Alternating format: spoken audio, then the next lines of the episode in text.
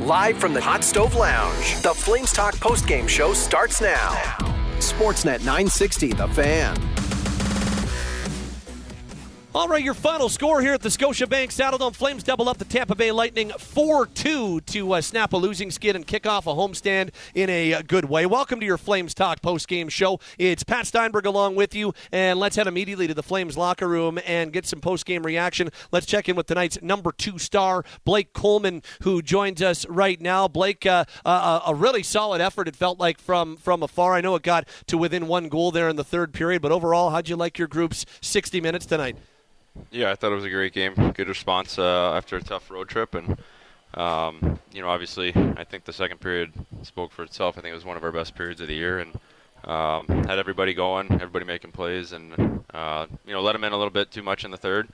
Uh, made it a little more interesting than we needed to, but uh, a big goal from Czar to get that cushion back, and uh, it's a big, big two points for us right now. What you uh, what did you like so much about that second period, Blake?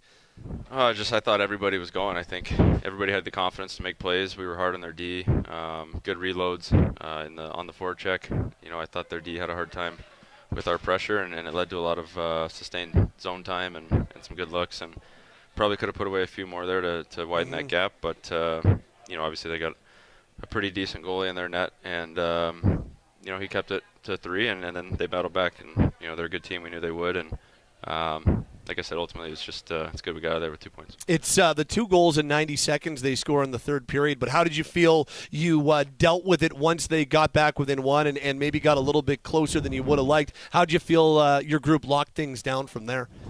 Yeah, good response. I think um, there wasn't much panic in our group. I think we got right back to work, and you know we knew that five on five we were the better team tonight. So um, you know they scored the power play goal to give them give them a little life um, to make it three two, and uh, you know, if we stayed disciplined and kept this game at five on five, we'd be able to hold on to it and, and win this one. Uh, final question for you, Blake. You, you had the lead after 40. I know there'd been some third period leads of late that you haven't been able to close out. Just uh, for the entire psyche of the group to close out a third period lead like this one tonight, what can that do for your group?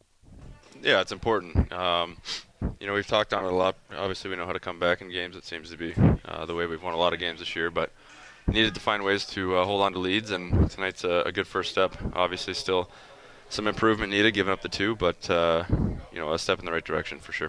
Blake, appreciate this. Thanks so much for doing this. Good luck on Monday. All right, thanks, guys. Appreciate that, it. That is uh, Blake Coleman post game following tonight's 4 2 win over the Tampa Bay Lightning. Our Flames Talk post game show is underway from the Scotiabank Saddledome, Apple, Spotify, Google, Amazon, or wherever you get your podcasts. It's Steinberg along with you, Meghan Mikkelson and Derek Wills, now here in the Hot Stove Lounge as well. And uh, it got a little bit closer than the Flames would have liked it, Mick, but uh, they were able to close out after it got to 3 2. Connor Zary scores that big goal to make it 4 2. But all in all, Flames knew they needed a response after a tough road game, and uh, they got it tonight. That was, uh, that was a solid overall effort from the team. Yeah, and I think that. Am I on? Yep. Good. Just turning me up a little bit? Yep. Check, check, check. Okay good. Uh, yeah, I was just going to say that I really liked the pushback uh, when the score uh, went to three to two the Flames in those situations, especially the last number of games when they're up a goal, the response hasn't been great. So the fact that they scored in that situation uh, really liked their response. But that was, you know, pretty close to 60 minutes uh, in terms of playing a complete game. So really liked uh, the way that they managed the puck, uh, in particular, getting pucks out of their own end. If they didn't see something, I mentioned it on the broadcast. If there wasn't a direct pass in terms of hitting the center of the wing, the defensemen were just flipping the puck out into the neutral zone. Uh, and those pucks are, are hard to corral when you're on the other side of it. Uh, but then also in terms of their entries and getting pucks into the zone, they were really smart smart in terms of their puck placement um, so that they were able to retrieve pucks and were just relentless on the forecheck. Uh, then also, obviously, uh, their willingness to shoot the puck and to capitalize capitalize on their opportunities. I thought the first period was tough to watch at times because it looked like they were playing with. Remember when you were a kid, those little super bouncy balls you'd get out of the the machines yep. for like a quarter. Yep. the, the, puck was bouncing all over the place in the first period. I thought it was a pretty sloppy period for both teams. But then I thought the Flames played one of their best periods of the season in the second, and mm-hmm. they turned a 0-0 game into a 3-0 game. And Megan, you and I talked about it before the start of the third, and then again during the third. You knew there was going to be a push from the Lightning.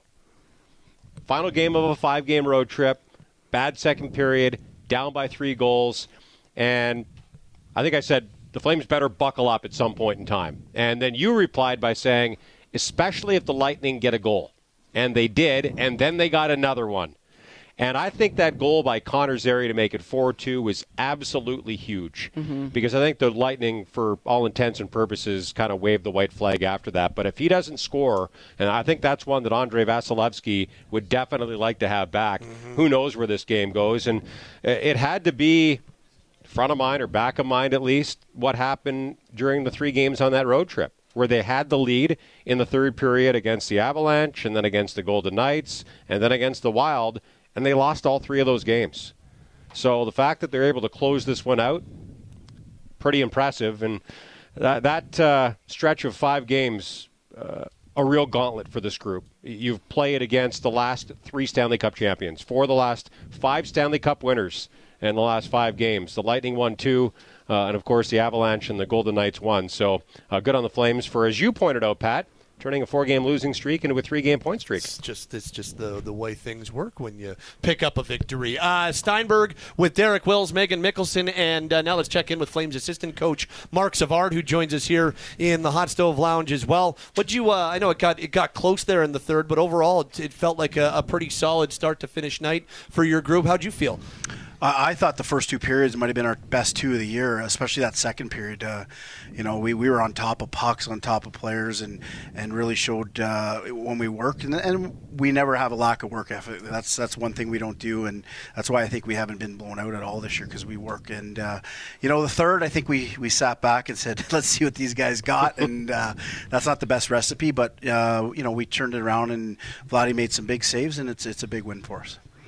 Uh, it seems like the group has much more of a willingness to shoot the puck, especially lately. Just seems like that's been a focus for the group. Has it been a focus? Um, and just what have you seen there?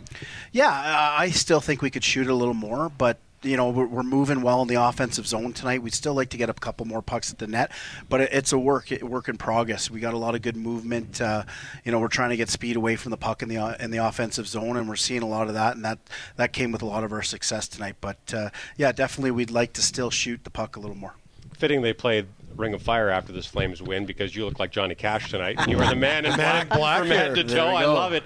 Uh, Yegor Sharangovich is on an absolute heater right now. Stretches his goal streak to five games, his point streak to six games. How has he grown from the start of the season to now? Well, I, I think you know when he came in, you know we, we worked closely with them, you know uh, up front, just just getting in more battles and being around more pucks. Um, you know they found it. He's found a nice chemistry, obviously with Lindy on that line and, and Manji. They've been playing well together. But I, I think, and we just talked about shooting the puck. It's his willingness. He has a great shot. We're on him to shoot pucks. You can see even on the power play now, we found a shooter that can one-time pucks and, and be a threat. You need that on your power play to be good. So again, he's he's taking pucks to the net. You know, and when you get on a roll and you're feeling good about yourself, this stuff happens. And and last year, from what, what I understand, in New Jersey, he didn't play any power play. So he, he I think that's another confidence thing where he's getting those looks on that on the power play too now, and it's just came around his all his whole round uh, his game. But again, he's digging harder, and uh, it's paying off on the score sheet. I think is that his first one-time goal? I think that was his first one-timer as well, which is might give a little bit more confidence to start ripping that a little bit more too. Yeah, right? and and he's the one guy we found that can really one-time puck. So it's great that you brought that up. But uh, yeah, he, he uh, found a nice hole there, and it was a great play all around by Oesterle hitting him there. Marc Savard's with us, Flames assistant coach. To carry a lead into the third period. And I know they get it within one, but to close out and to come away with a victory, win leading after 40, I know that it, it didn't happen a few times on that road trip. Can that be big for the overall mindset of the group? Yeah, it is. And, and, and you know, we've came from behind, so it's a different mindset where you're, you're, you're pushing the whole night. And, and tonight, when you have that lead, it's different. Again, we want, we want to try and keep that mindset where we're pushing. Uh, it, it, didn't go so good in the first 10 minutes of the period, and then obviously late in the game where, where they have the extra attacker But again, it's it's a different mindset when you have leads, and we got to try and keep it the same like when we're pushing from behind. So if we can get that, uh, it'll be pretty good things around here.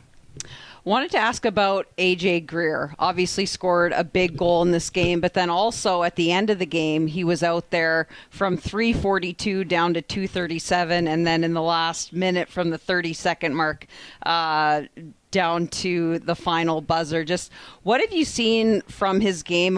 What is it that he brings to this group that allows him to continue to have an impact with such minimal amount of ice time? Well, you know, I, I obviously watched the Bruins a lot last year too, and, and I was able to talk to Connie a lot when when we did acquire AJ. Uh, I've liked his game uh, since day one, and the nice thing about AJ is he's pushing other guys. He's coming and he wants to play up in the lineup, and you can see that. But if you look at him structural, he, he's he's he's amazing. Like he's a basically a coach's dream in that aspect where he does all the little things well. He knows where to be and he doesn't have to think about it. And obviously, uh, whatever the Bruins had 62 wins last year, and he and he played a big part of that too. I know he was on the fourth line and didn't play a lot of minutes, but again, it's a nice thing about having him, like you've seen, and, and, and Huss rewarded him tonight, putting him out there late, which is great to see because, like I said, you know he's pushing, and, and I wouldn't be surprised, you know, if someone's not going, he's going to get some more shifts up in that top uh, three lines. We actually saw that late in the game tonight, as a matter of fact. I know you guys didn't win a game during that road trip, but you could have won all three games. You had the lead in the third period in all three of those games, as a matter of fact. And I can't help but wonder if you had had Chris Tanev, if he helps you close one, two, or three of those games out. You've now played pretty much four straight games without your best defensive defenseman. How proud are you of not only the top three guys who have done a lot of heavy lifting, but that group of six and, and how they've played in the last four hockey games? Well, I, I mean, it's it, they've really stood out. You know, Oesterle's played some big minutes for us. You can see what he brings. He can skate. He can move the puck, uh, and and he's getting pucks out of his own zone a lot more. So that's one thing we've been working. He's been great. I think Gibby, when he's been on the left side all year, he's been solid. Obviously, you know, when we get moving guys around. He gets on the right side. That's not his favorite side. And but when he plays on the left side, he's been excellent. And DeSimone, I mean, what can you say about the guy? Every time he comes up, he does a great job for us. So he's a real solid, uh, solid player back there. And then obviously, like you said, our top three uh, playing a lot of minutes. But it'll still be nice to have Tanny back. But it, yeah. those other guys have really proved to us that they they can play. Thank you, Marc. Appreciate the time. Good luck on Congrats. Monday. Thanks, guys. That is Marc Savard, Flames uh, assistant coach, following a 4 2 win over the Tampa Bay Lightning here at the Scotiabank Saddledome. That is uh, game number 31 in the books for the Calgary Flames. Uh, Derek Wills, Meghan Mikkelson, Pat Steinberg, Flames Talk post game show on Sportsnet 960 The Fan and wherever you get your podcasts. Let's select tonight's hardest working flame. Brought to you by Canyon Plumbing and Heating. Are you the hardest working plumber or HVAC tech? Canyon's hiring. Send resumes to jobs at canyonplumbing.com. Mick, who you going with is tonight's hardest working flame? Well, Wilsey planted the seed, and it grew on the elevator ride down here. Uh, I'm gonna go with Dan Vladar. He he had a great game Was in, he chirping in like Minnesota the other night. Was it, I was it- never, I, I defend you- you three stars. You do. You do actually defend him a lot of the time. I'm giving you a hard time. I'm like Ron Burgundy and Anchorman defending Pat Steinberg. Back to Dan Vladar. Dan Vladar. Uh, I, I mean, what more can you say? He was outstanding tonight. He made some key saves at key times in the game. One in particular, I can remember he pretty much did the splits and sprawled out with the glove save and put On a little point. Put a little mustard on that hot dog, as Wilsey put it. uh, so I'm going to give it to Dan Vladar. This team doesn't win this game without a performance like that. Dan Vladar is your hardest working flame, brought to you by Canyon Plumbing and Heating. Want to get recognized and rewarded for your achievements? Learn from the best. Send your resume to jobs at canyonplumbing.com. I'm seeing if uh, NHL.com has updated. They have. His uh, save percentage took a bump from 879 to 886. Uh, Flames still looking for a goalie to be above the 900 mark, which they're going to need if they're going to want to get to where they want to go. But for Vladar Wilsey, and and he was the focus of our marquee matchup, brought to you by Country Hills Toyota on our pregame show tonight. And like the way he played against Minnesota in the shootout loss, like the way I, I didn't even mind him in the six goal game against Colorado. I didn't come away from that game saying, "Oh boy, if the Flames got better goaltending." It was just that that was a offensive game, and the Avalanche can finish. Liked him against Minnesota when he was pulled, and liked him against Vegas. So that's actually five straight s- starts that I've come away saying, yeah, I've, I've quite liked the way Vladar has played. And this is the last game that we're probably going to see Jacob Markstrom on the shelf. He'll probably be activated off of IR for Monday's game and probably start against the Florida Panthers. Um, so big, big opportunity for Danny. Started in the consecutive games, and in those two consecutive starts against Minnesota and tonight against Tampa Bay, two quality starts for number 80. Yeah, and I think what we've seen with Jacob Markstrom out is that the Flames really do have three NHL goaltenders with him and Dan Vladar and Dustin Wolf, who I think has played well as well. And I really liked Dan Vladar on Thursday night. I thought he was unlucky not to help the Flames pick up two points in what was a 3 2 shootout loss to the Wild. And really good again tonight. I would say one of their best players in this game against the Lightning. And yeah, he's uh, starting to turn the corner a little bit. And he's back above 500 in the win loss column, which has to be a shot in the arm for him. And I really do think that some of the younger players who maybe started the season on the team or even guys who started the season with the Calgary Wranglers and who have been called up, even if they've been sent back down, I think what they've done is create a lot more internal competition. You've now got younger players pushing for spots, trying to steal older guys' jobs is really what they're doing. And I think that internal competition it makes everybody better. And you've got Dustin Wolf trying to prove to the Flames that he deserves to be in the NHL and deserves to be one of their two goaltenders. And if you're Dan Vladar, you're saying, hey, wait a minute. I've been the number two guy here for three years. This is my job to lose. So I think that healthy internal competition at every position, but we're talking about the goaltenders right now. I think it's good for everybody involved. I think it's good for individuals, and I think it's good for the, the team collectively. Well, and there's no doubt that Dan Vladar has felt that push, and he's risen to the occasion in terms sure. of performing how he's needed to to to really make his case. As for Dustin Wolf, and this might be unpopular opinion, I'm still not 110% sold in terms of him being a solid NHL goaltender. I I still need to see a larger sample size. Again, I know that's probably unpopular opinion, but that's just that's my take on it that I still feel like he's played well. Don't get me wrong. He's come up here and he's played well. He's done absolutely everything he can possibly do at the American Hockey League level, but I still think that he needs to show a little bit more at the NHL level before he can come in and take the spot of a guy like Dan Vladar.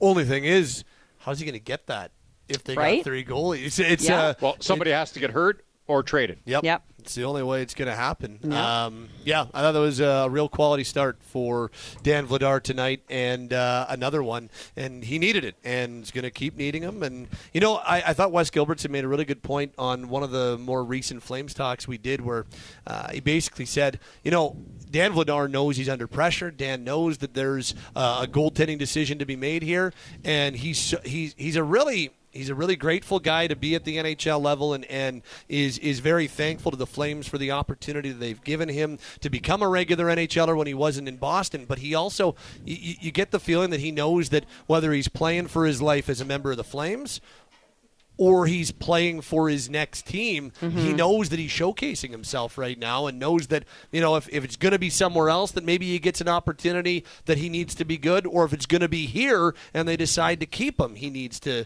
be playing at a high level. Yeah, and I mean, as a player, at the end of the day, it doesn't really matter. You still need to show up and perform. So for him, whether it's fighting for his life with the Flames or you know, trying to make a case to maybe be a number one somewhere else. He knows that he needs to play really really well. So i think that that's just that's what you focus on as a player is just making sure that you're showing up and you're playing your absolute best or else things aren't going to turn out well for you. Which i think is often easier said than done.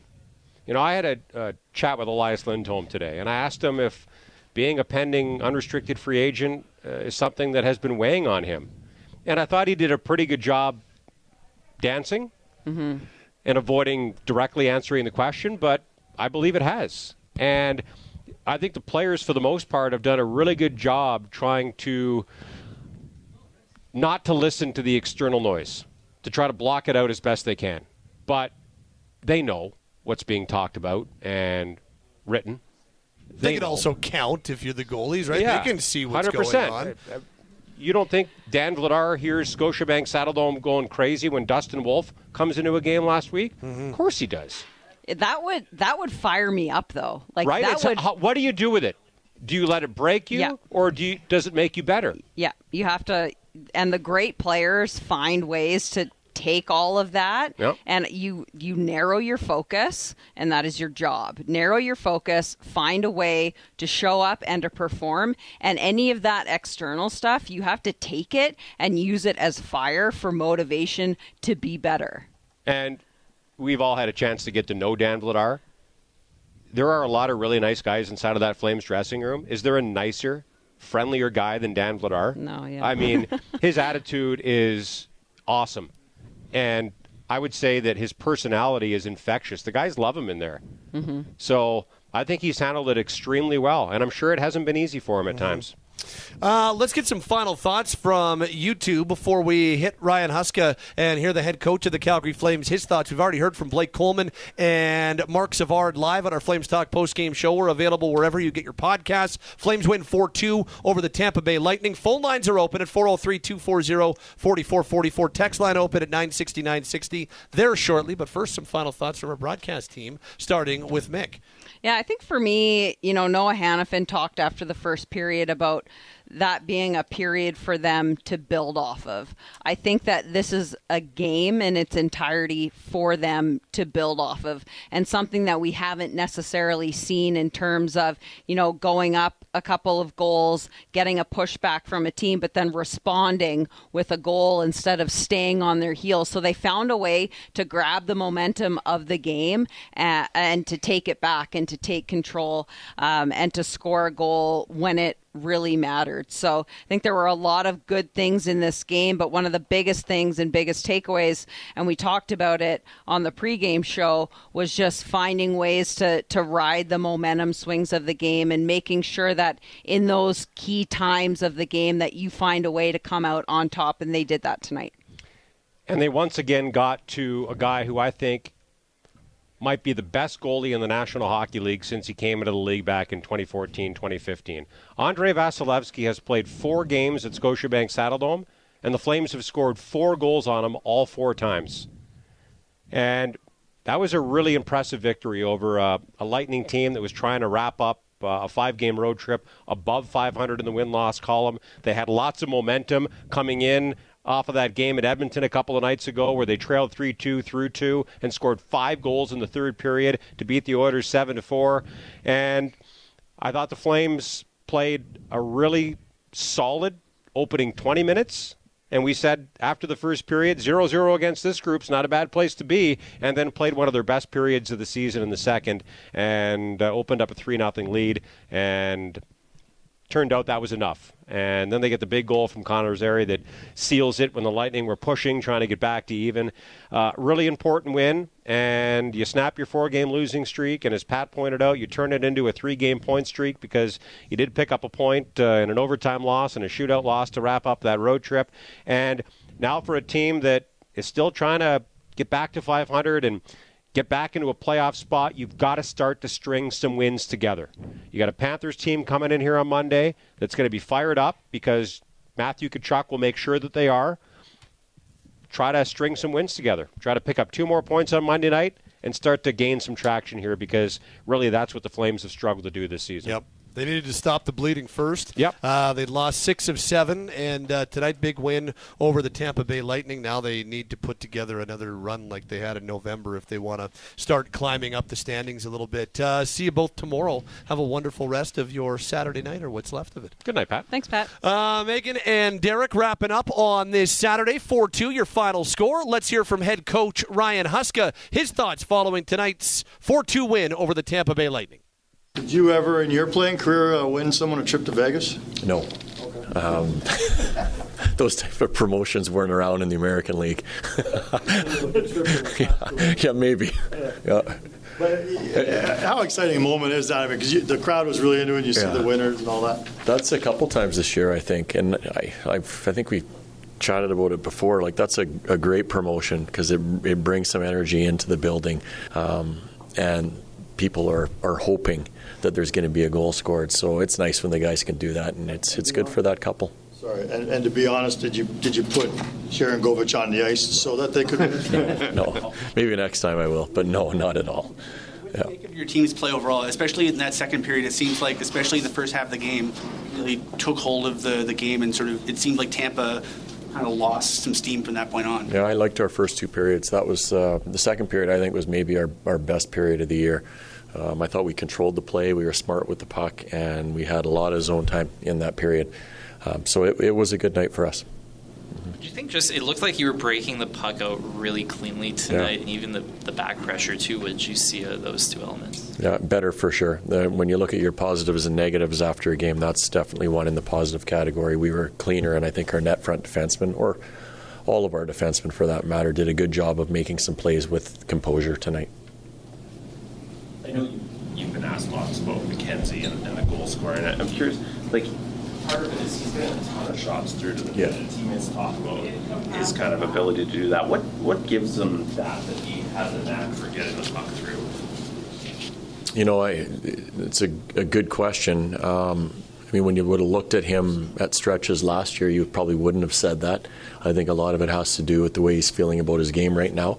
Um, but he moves a lot on the blue line when he's shooting, so he's changing his shot lane or his shot angles a little bit, and he's making that forward or winger that's trying to get into that lane a little, his job a little bit more difficult. So he's he's making good decisions as to when to shoot it really quickly or when he should be walking the line. So um, he's had that shot mentality all year, and it's nice that it's paying off for him.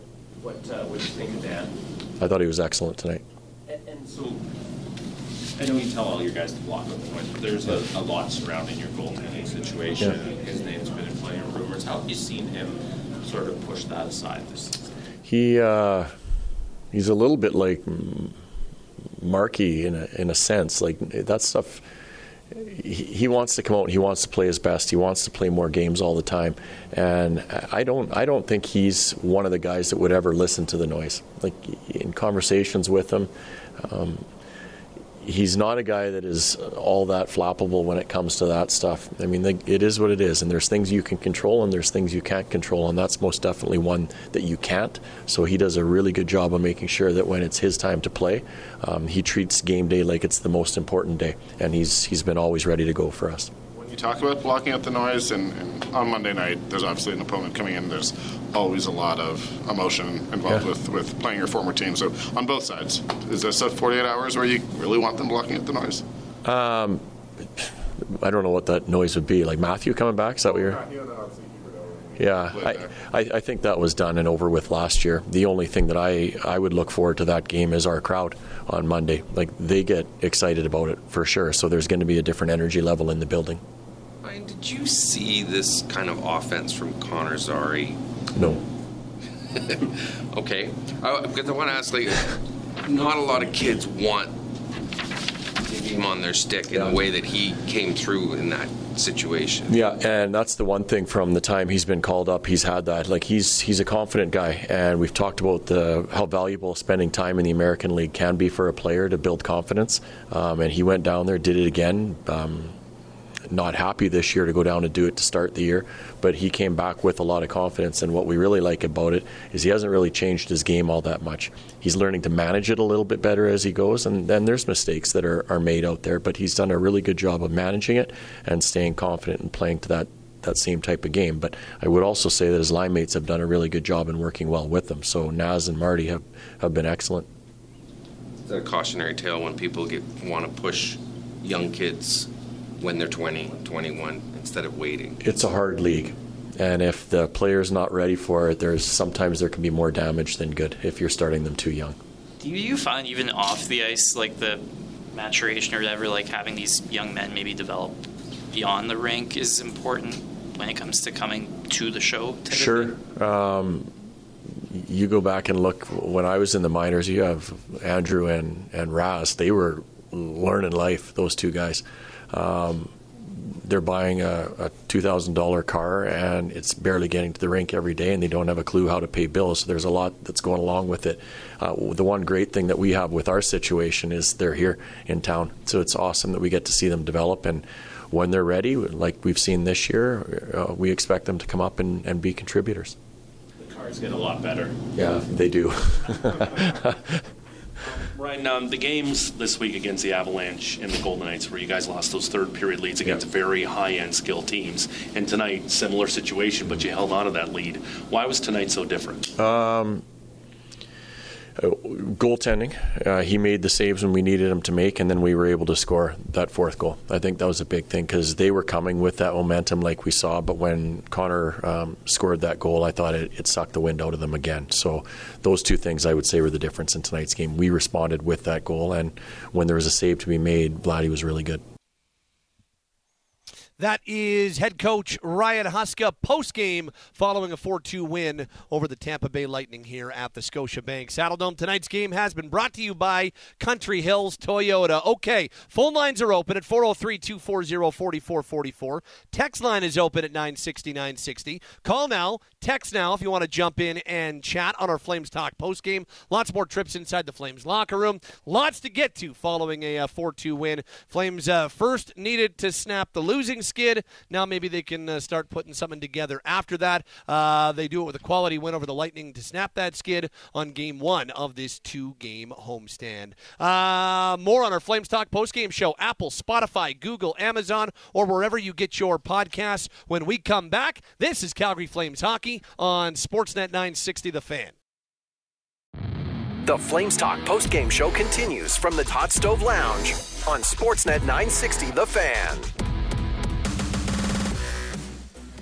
All right, Flames take a 4 2 win over the Tampa Bay Lightning here at the Scotiabank Saddledome as we continue along on your Saturday night edition of a Flames Talk postgame. Steinberg along with you on Apple, Spotify, Google, Amazon, or wherever you get your podcast. The uh, thing about when you pick up a win to snap a losing skid, but that losing skid has also had a few extra time losses in it, you can turn a losing skid into a point streak in the snap of a finger. It's exactly what the Flames did. They went from a four game losing skid to a three game point streak by uh, picking up a win over the Tampa Bay Lightning. Now, I don't think we would have been calling it a three game point streak had they lost in overtime, for instance, tonight. But because you pick up the win, hey, they're uh, 1 0 2 in their last three. Uh, and they, more than anything else, they had lost six of seven games coming into tonight's game. They, they needed to stop the bleeding in any way, shape, or form first. But B, I think they also needed a, a, good response, a strong game, and and I thought they got that tonight. That was I, I thought they did some really nice things in the first period. Uh, even though it was scoreless, I thought they were the better team in the first, and Tampa looked a little sluggish. That sluggishness continued in the second, and the Flames made it even worse because Calgary really put the pressure on in period number two, got rewarded for it with three goals. Tampa woke up in the third, scored a couple, and, and, and even as you heard Blake Coleman say when he joined us to kick off our Flames Talk post game tonight. Um, you know, really did a nice job of of gearing back up and not really allowing um, the the Lightning to get back in it once they got to three two. They got back in it, but they didn't come away with a, a tying goal, and they did a nice job from three two on. Nice pushback, as as Mick said earlier as well. A good job to push back, which is what you got to do. You know, all of a sudden Tampa's pushing. Well, you push back. They were the team in control with the lead, and and they were able to push back effectively and came away with a big win. Uh, speaking of big, how about this run? Run that Yegor Sharangovich is on for the Flames. We've been having some fun uh, talking about Yegor and having some fun pushing back on some people who are super critical about the Toffoli trade. Well, Yegor scores again. Uh, he is up to on the season 11 goals this year. That leads the team, and he also extends his point streak to five games. Uh, he's point no, his goal streak to five games rather. His point streak is up to six games. For Sharangovich, he has now matched Kent Nilsson from the 1980-81 season and Joe Mullen from the 85-86 season as the only players to have five-game goal streaks in their first season as a member of the Flames. That's a pretty cool stat. Uh, Sharangovich has really started to turn some heads, change some minds, and uh, open some eyes. He's been great. And uh, Wes and I talked about him ad nauseum. Like it was all last week. It felt like uh, Wes and I were talking about Yegor Sharangovich, and we'll probably be talking about him on Monday, getting set for that Florida game as well, because Sharangovich has been great. And uh, that was, I, I think that was his first one timer goal of the year, too. And he absolutely ripped what ended up being the game winning goal past uh, Andrei Vasilevskiy. That's the only goal that Vasilevskiy let in tonight that I wasn't like, yeah, that's a little suspect. Um, you know, I thought Vasilevskiy looked a little shaky on some of the goals he let in. Not on the Sharangovich one. That guy, that, that goal was going in on anybody because he absolutely blasted it on that really nice pass from Jordan Oesterle, put it on a tee. So, uh, Yegor Sharangovich, let's hear from him. Up to 11 goals on the year to lead the team. He spoke post game inside the Flames locker room. Does it feel good to send some people to Vegas? Yeah, it's. I meet these guys, uh, you know, now, and they really happy, you know. And I look on the screen when they like winning these tickets. Uh, yeah, it's fun for him, for them. What? Did you sign their jersey for them? Uh, no. No, they didn't want that. They just wanted the trip. they don't want my signature. what did they say to you when you met them? Oh, they just said thank you, great goal, great game, you know, and keep it going. so, so that's five games in a row with, for goals for you. What's working for you in the offensive zone? Why are you scoring so much now? I know, uh, just you know, when I have a chance, like for the, take a shot, you know, I just try, you know, to shoot and try to score. And you know, like if you shoot like you know three, four times for the game, maybe one shot, it's will be for the goal. How, how important is it just being comfortable? You've been here a couple months now, just being, being settled in the city and with the organization. Yeah, and like city will allow it. You know, our family it's really good city for us, and you know, in the team too. Like it's good teammates. You know, like good stuff. You know, everything is good, and we need to play. You know, same way like we played today. I know you guys were just on the road, but there's been a lot of excitement about you building in the city with what you've been doing lately. Like, do you feel that at all? Do you get a sense of the fans' sort of excitement about how you're personally playing? Hard question. yeah. do you talk to the fans much about how excited they are? Uh, do you know they're excited for you? I know. I'm actually don't read it news. like, okay. Do you do they come up to you if you're ever out in Calgary? Have you talked to fans? Uh, like on the streets or yeah, yeah. yeah. I just met a couple of guys like just first months, you know, and now like I don't remember actually.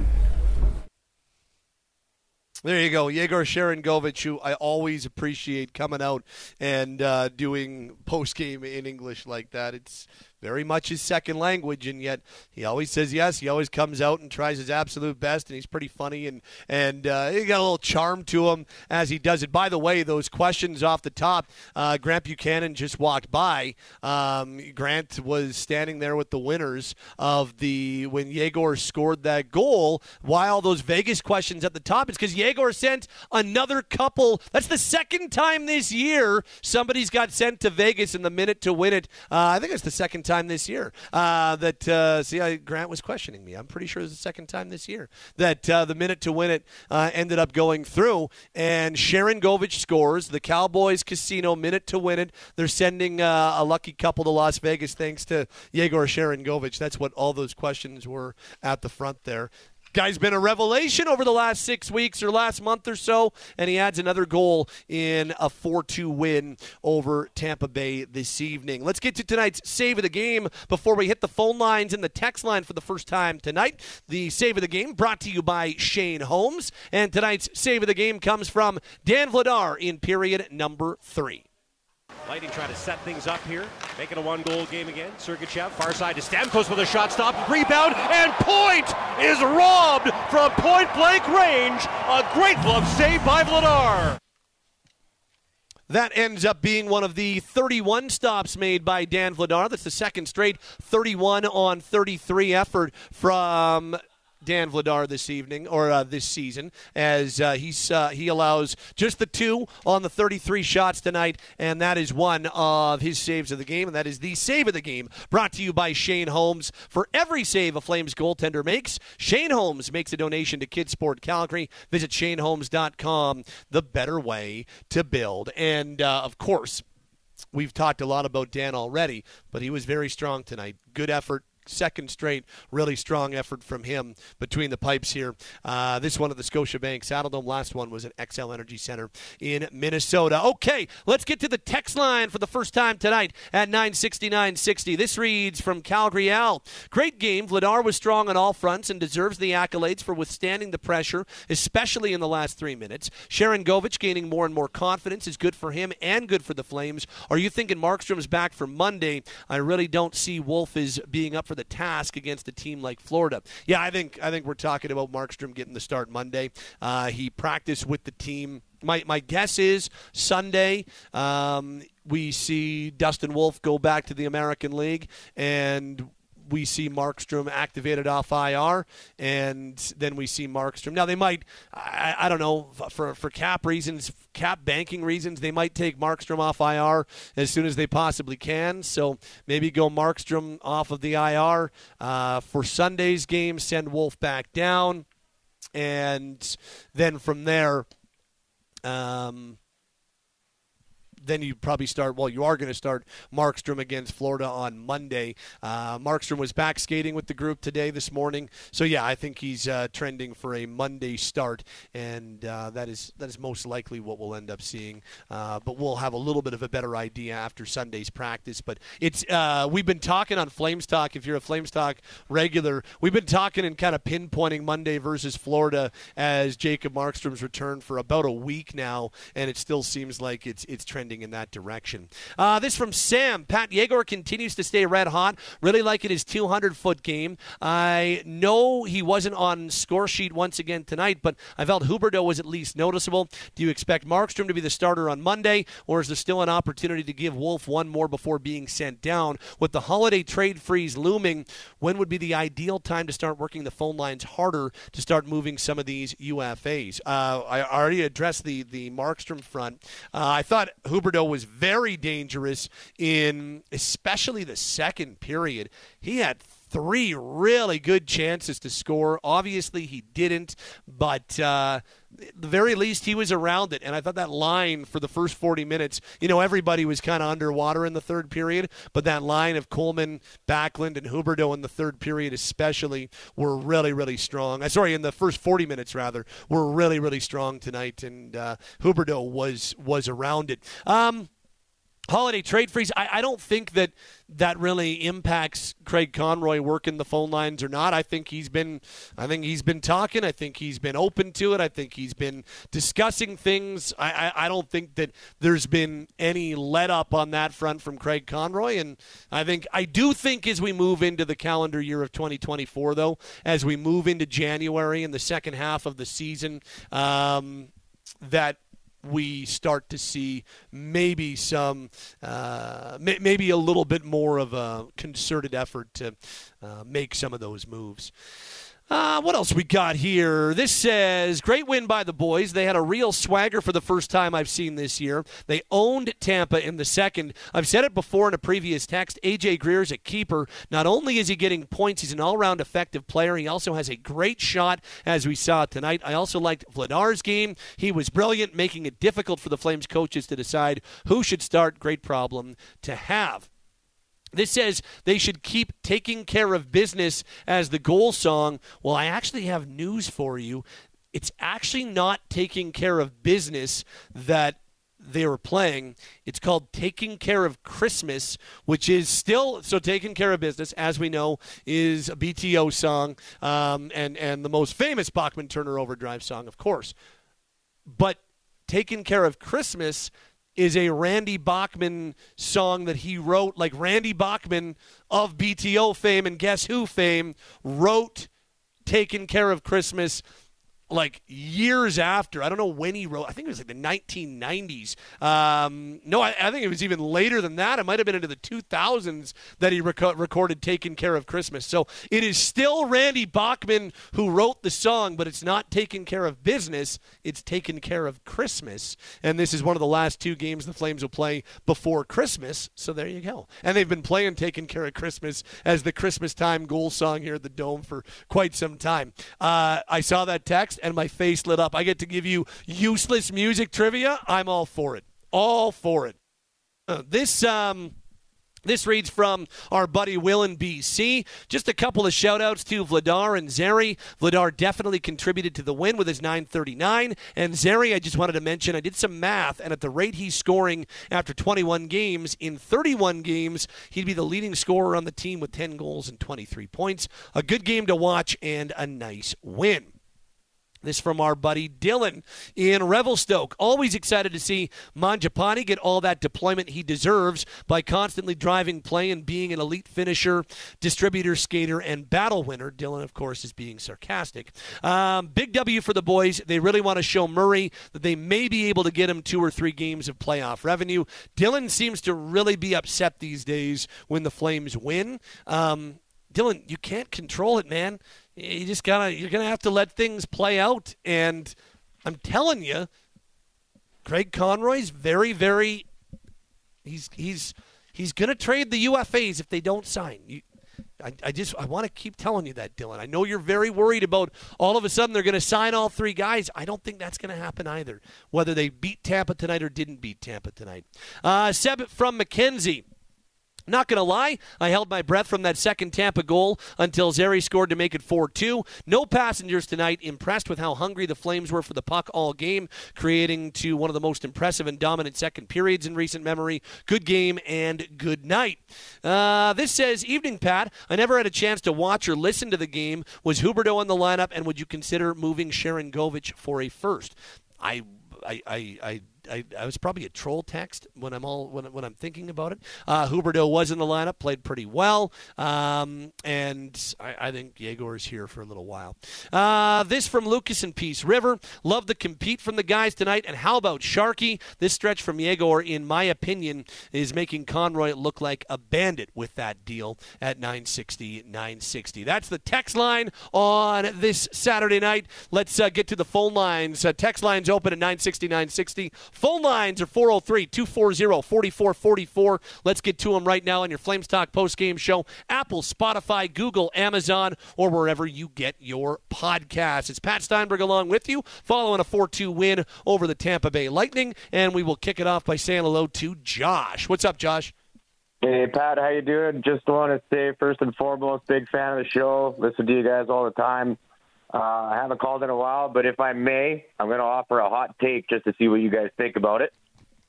All right. Uh, so I'm just, first of all, I'm happy we beat Tampa Bay after 2004. That's always going to be a scar on my soul.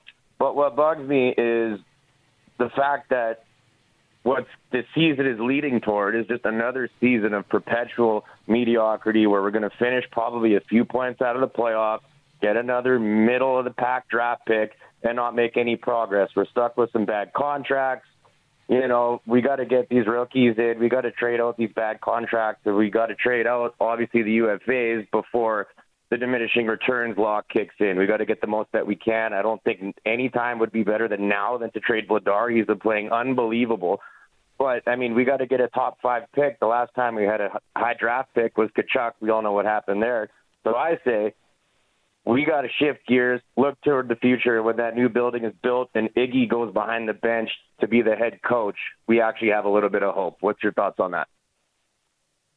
Well, I don't, I, I don't know about Iggy as the head coach, um, but um, I, I do like. I, I, don't think, and I'm not trying to be a, am uh, not trying to be a, um, you know, I'm not trying to be flippant, but I don't know if saying that they need to go in a different direction or trade out some of their UFAs is all that hot of a take because I think that's what's going to happen, man. I think they're going to go in that direction, and I think that they are looking right now eh, to to maximize their UFAs as best they can. Fair enough. I guess maybe I should rework that question. I mean, if we got a decent roster, but again, the key word there is decent. So would any time than now be better than to get rid of these people. Obviously, there's a trade freeze coming up. You can't do that, but maybe that's a perfect time for Conroy to really look into getting max value. And I'm not saying we tank, but I mean, if we can get rid of all the people that aren't going to be here or don't want to be here to really set ourselves up for the next five to ten years. I feel like right now is a good time to capitalize on that. You said Markstrom's coming back on Monday. He's going to get the start. We all know Dustin Wolf is the future. Lindholm doesn't want to be here. He's got to go. Hanifin probably doesn't want to be here either. So let's Well, try to find Josh, I don't know if it's like youth. I, I don't know if it's uh, right now, as in like right this instant, but I do think that you're in the pocket. Like the the trade deadline is you know, a little bit more than two months away. It's about two and a half months away. So like we're talking about between now and the trade deadline. Uh, uh, true, very true. And my only concern is if we keep this roster intact, we're going to maintain that 500 middle of the pack kind of standard and keep going that route. And then we're not even if they really even if they uh, even if they do make a few of these trades, I don't think they're going to be bad enough to get the top five pick that you're talking about. I, I don't know, and that may, maybe others disagree, and that's fine. But I, for me, Josh, I, I don't know if that this season is is really in the equation. Now, if they can get a couple of first round picks in these deals that they make, that's a different story. But you know, I I, I don't I don't know if the immediate plan between now and the trade deadline is realistically to get a high top five pick. I just I don't know if that's going to happen realistically. Fair enough. May I may I ask one question on that point? How long have we been saying that as a fan base?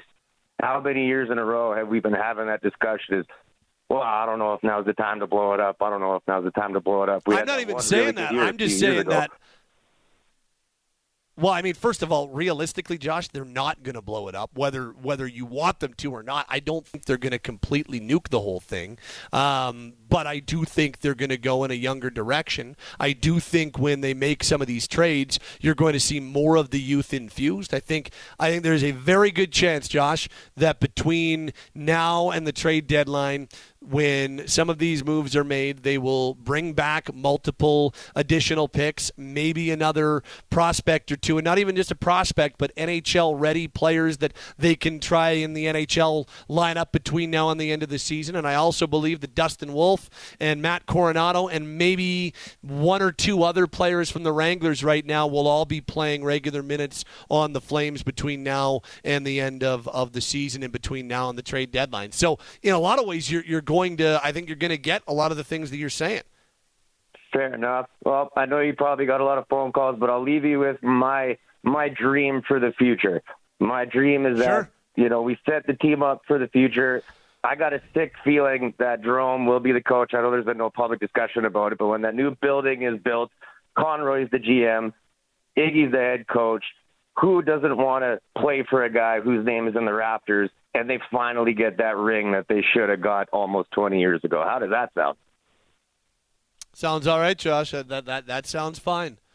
Well, Pat, That thank you for your good. time. Be well, man. Appreciate the call. You too. 403 240 4444 is your phone number following a Flames 4 2 win over the Tampa Bay Lightning on this Saturday night. Let's say hello to George. What's up, Georgie? Not much, Patty. How you doing tonight, my friend? I'm good. Good. Uh to what that caller was saying before, I think uh I think actually again I will end up being the assistant GM, like actually assistant GM. I don't know if he'll be the coach. I although I know he's he's he's coached before, not at a high level of course, but I don't know. I just that's that's the feeling I get. I think that is going to be Conroy and then Iginla right underneath them, like side by side. That's that's my prediction. I I could see that. Yeah. Talked about him a lot. Uh, I'm not going to go into length tonight because it just be broken record time. But all I'm going to say is two words: Sharangovich rules. I'm going to leave it at that. Love this guy. Um, I, See, I so so thought, you maybe know- George, maybe just before we just before we move on, maybe George's hot takes about a trade being horrible the night it gets made. Maybe, maybe you're like, oh, you know, maybe in future I'll let it play out a little bit. Maybe, yeah, yeah. Maybe you're right. Maybe you're right, Patty. Hey, man, buddy. I'll take the L and I'll give you the W uh, when it's right. I, I don't need the W. I don't care. I didn't make the trade. I'm just saying. No, no, no. I, I hey,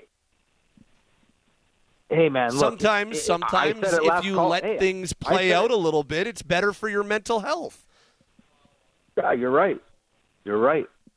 That's uh, no argument for me, my friend. Uh, let's hope it stays that way, but no argument for me. You're right. Um, love Sharky. I, I always thought Michael Frolik, and we've said this, we've had these discussions in the past, but I always thought Michael Frolik was the best free agent signing the Flames have made in the last decade. But Blake Coleman's taking that over from me right now. Uh, the guy's been unreal all year. I, I actually think he's he is so far the best free agent signing they've made, and Frolik is number two. What do you think about that take? Uh, you got to put Tanev in there too. That would be the only other thing I'd say. Oh, is that Tanev yeah. needs to be in that conversation Yeah. too. But I, got- yeah, Blake. Coleman, who's been dynamite this year, uh, he all the guy has done has been since he th- there has not been a bad season that he's played. So he's two and almost two and a half seasons into his time as a member of the Flames. Hasn't had a bad season. He's had three good seasons or, or, or two and a half good seasons. This one's his best, but he's been as advertised since he's gotten here. The dollar figure and the length, I'm not worried. I, I know there was, uh, and I think even for good reason, there was a little bit of uh, worry about the term when he signed it, um, just because of his age. But I, I, I'm a whole lot less worried about that now as we approach midway through. Coleman's contract, so yeah, I, I think it's it's absolutely one of the best free agent signings they've made over the last decade or so, no question. And he's definitely worth every penny of that money right now. Right now, he is. I don't think anybody can argue that he's worth every penny. But that even he's making before, right I thought he was. E- even Yeah, before, no, I don't think he was yeah, ever yeah, yeah. poor value on it. No, true. I, I yeah, by no means did I mean to insinuate that he ever was. He what I should have said, let me rephrase that as he has been worth every penny from Yeah. the drop. Like from day one till now. He has been. And that's uh what is this? Is this year year two or three? This is year three. Year three. I mean, yeah. Yep. Three years? Yes, sir. Th- two big thumbs up. Absolutely. Um, what did you think of Jordan Oster- Oesterle tonight? I liked him tonight. Nice pass uh, to too. Sharangovich. Um, you know, I actually haven't minded Oesterle at all since Tanev's injury. He just there was one play that he made that that uh, ended up in the back of Calgary's net at a wrong time. Um, that was in the Vegas game where he made the soft play, trying to push it back to Weegar. Didn't get there. It did get there, but it got there way too slowly, and as a result, Weegar was under pressure, and and he ended up, um, you know, he kind of got put in a really bad spot, and it was in a lose lose situation, and then it got pushed to the um, got pushed to the front of the net, and that's when uh, Karlsson ended up scoring the game tying goal. But other than that one moment, I think Oesterle actually's done a really nice job since Tanev's gone down, and I, thought he was fine tonight. I completely agree, and I was actually going to bring that up. That's the only real uh, uh, bluff he's made, like you know, a mistake he's made so far was giant mistake. Anyway, was that the, in the Vegas game? Otherwise, I thought he's been actually really good since Tanev was gone down. So kudos to him because I know his his year's been like when he's been in the lineup, it's been like a roller coaster, right? Like up, down, up, down. You see the best Oh, of yeah, them, you see the sure. worst, but no. But he's been, yeah, he's been really good since Tanev's gone down. Um, what what are you, what are you, what are you hearing on the ETA for Tanev coming back? Monday. Nice, right on. Okay, my friend. Well, I'll let you go. Um, I'm trying to decide if that Calgary was good tonight, no doubt about it. Uh, that third period was a little scary. I'm not going to lie. I thought Tampa was going to come back. That's a little bit of PTSD from all the blown leads, but kudos to them. You know, Connor Zary continues to be a revelation as well on this team. Unbelievable what he's doing. It was unexpected and and and a good unexpected. And uh, yeah, credit to the boys for uh, for beating Tampa tonight. So we move on to the next game, and uh, I hope you have a good night, my friend. Thanks, Georgie. Appreciate it, buddy. Uh, 403 240 4444 is your phone number. Following a Flames 4 2 win over Tampa Bay. This is your Flames Talk post game show with Tony up next. Hello, Tony. Hey, Pat, how are you, man? I'm good. How are you? Doing? Good, good, thanks. Um, uh, that second period, probably the best second period in the last two or three years I've seen. They came out, they controlled, uh, played a real good team uh, team uh, uh, game there in that uh, second period, that's for sure. And uh, man, Lin- Lindholm's tapped out, brother. Hey, he just didn't play that good tonight. I didn't think. Like, uh, fine tonight. Had another had another assist. Um, yeah, I, I, I mean, I, I thought I thought he was pretty decent against Minnesota. Thought he was. I didn't think he was great tonight, but I thought he was good tonight. I don't think he's tapped fate- out. I don't think that he's Yeah. I don't think he's checked out. Yeah, the, defensive zone was a face-off. Did he even win one in the defensive end? I, Eh, I don't know. I mean, he was he was 39 percent tonight. It wasn't great in the face-off dot tonight. Yeah. You know what, Pat? Uh, you know, one player like I re- the last three games and played real good is Gilbert. I have to admit, he's uh, uh, he's been playing his solid, uh, you know, defensive tough game. He's not making many mistakes, and um, and the thing is, yeah, and you know what, Pat? Out of all these UFAs we have, right? The only one I would try to sign is Hanifin. Honest, I, uh, I'm telling you, I haven't been that big of a fan of Hanifin in the past years, but I think he's, he's playing really good this year. He's. uh uh, do you think there's any chance he would he would stay, or is that boat gone? Uh, I, I think that there, I think that there is still uh, an openish door on it. Um, I think it's more closed now than it has been uh, because they were close going back earlier in the season, and then the Hanifin camp kind of backed away, and the Flames kind of backed away. So I still think that there is a pretty decent lean from the Hanifin side to play south of the border. Um, so, but in saying that, I don't think the door is completely closed on it either. Uh, I just, I think you got to be careful in in terms of this one because I think you can get an absolute home run return for Hanifin on the trade market. So you just you have to weigh what you're going to get for Hanifin in a trade, at least in my opinion, with also the, the potential overpay that like they were talking about uh, seven times seven and a half was the the the dollar figure in term range that was being thrown around on on a contract for Hanifin before it didn't get signed. So I just I think you need to you need to do some real weighing of scales before you make a decision. Yeah, I guess so. Right? It was a of one, Pat. Like, you know what? I, I know the closer it gets to the trade on trade deadline, probably the more you'll get from him. But I mean, he's injury prone. man. Like, if I could get something now, I, I would just take it. Tony, Like, Tony, Tony, Tony, Tony, what is wrong with your phone? It sounds like you're talking uh, talking through your hand through a sock. How's that? Is that better? Yes, that's Still better. no good. Continue Okay, your point. sorry about that, man. yeah, kind of like um. It's all good. Yeah, uh, just uh, you know, the way you know he's injury prone. Like I, I know closer to the deadline, probably get more for him. But I mean, if I, something came up now, I I would take it. Right? It's it's On uh, Tanev? that's- Yeah, on Tanev. Like that's that's what I'm thinking. I'm you know it's um. You know, you, you, you- just because we're winning a few games here, you, you still got to trade these guys and uh, try to get some assets for them. You know what I mean? Like you said, we're going to be a 500 team. That's it is what it is, right? We might make the playoffs. You never know. Weirder things have happened, but uh, you still got to go with the young guys and and get draft picks and and build that way. I think, and you know, keep some some veteran players, and you go from there, right? That's what I think. Yeah, and I think I, I do think I do think there's a pretty strong chance that at some point Tanev does get traded. Yeah. Yeah. Yeah, that's about all I had, Pat. I'll let you get to the other callers, but uh, thanks for taking my call, bud. Good to hear from you, Tone. We'll talk soon, man. Yeah, take care. Bye bye. 403 240 4444 is your phone number. Following a 4 2 win over the Tampa Bay Lightning. Haven't heard from this gentleman in quite some time. Uh, let's uh, let's head all the way to Hong Kong and say hello to our uh, buddy James. James, welcome back to Flames Talk postgame. How you doing? I'm well, Pat. Long time not calling. How are you doing? I'm well. It's uh, good to hear from you and uh, good to have you back.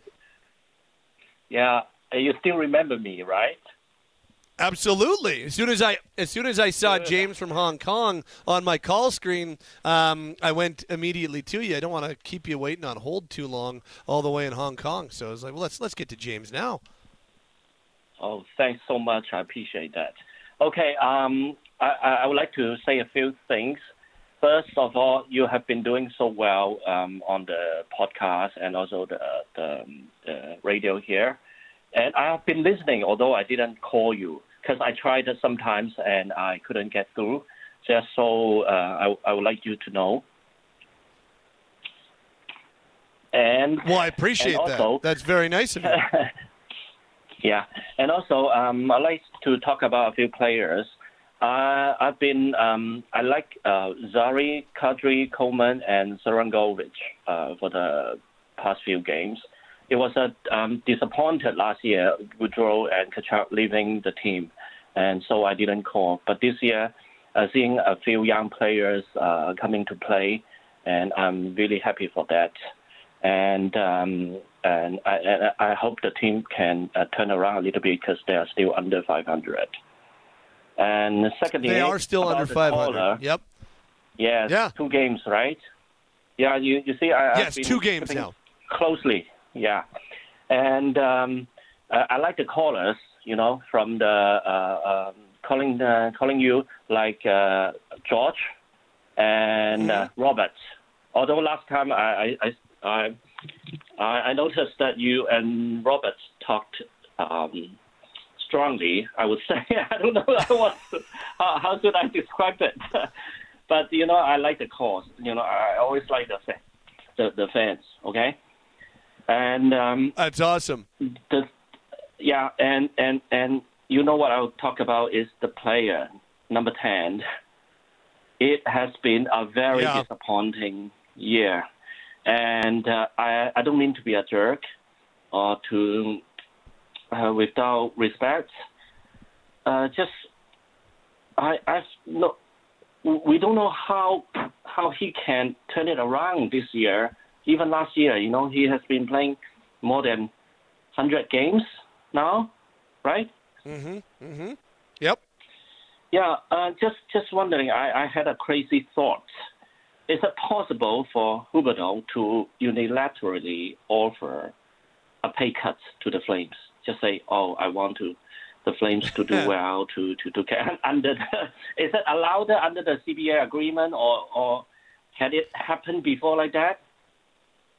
Do you know? No, unfortunately, in the NHL, you're when you sign a contract, uh, unless you're bought out, um, you are you are that that's that's your contract. So, no, uh, that is uh, not a possibility. Oh, okay, I see. You have to honor the contract. Okay, I see. And and also, Pat, I would like to know your comment. Um, it's about like twenty some games now. The performance of uh, Coach Huska. What do you think about his like like uh, replacing Sutter now? Uh, Like, how do you like him? I uh, that's a good question. I, I uh, it's it's funny that hasn't really been that really hasn't been asked, and, and I think that's a fair question. I, I think Ryan's done a, a really solid job so, job so far. You know, I know there was a lot of um, there, there wasn't a lot of um, people in love with the decision to put Huberdeau in the shoot, shootout on Thursday Yeah. versus Minnesota. But uh, I, I think by and large, I, a a couple things that stand out to me with the job that, that Ryan Huska has done as head coach this year. Uh, number one, the guys play for him. Like they're, they're the efforts, the compete, the you know, uh, all of that stuff is really high, and they play for them, and and I think that's important uh, because last year um, we we saw a team that at, at times didn't do that uh, under Daryl Sutter, and, and there were different reasons for that. And there's not even trying to make excuses, but there's a big time compete level with this group, and they don't quit on games. Uh, so I, I like the way that I like the efforts. I like the way that they play for this coach. Uh, tactically, I've I've liked his. I, I do like his in-game management. I know some don't, but I I uh, actually have quite appreciated his in-game management. The way that he has shortened benches in games where he hasn't felt certain players are going, and he doesn't really play favorites. We've seen him bench Jonathan Huberdeau. Um, we've seen him sit down Andrew Mangiapane. We've seen him really go heavy on AJ Greer or Connor Zary when they're going well. Uh, so I like his in-game management. I think that they still have a lot of work to do when it comes to their power play.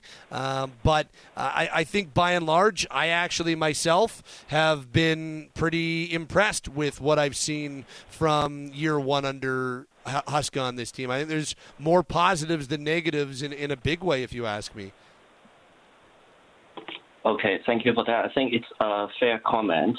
And um, when, to be honest, when he was hired by Conroy, I wasn't so, um, I shouldn't say happy, but I, I was thinking maybe uh, are there other coaches that you know has more, more, more experience that we can hire instead of him, and um, and and also at that point I I noticed he didn't win any like cups, right? Like the Memorial Cups or, or other title, mm-hmm. right?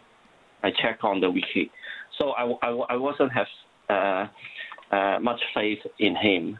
But we'll see, okay? Given, you know, uh, after listening to your comments, we'll see.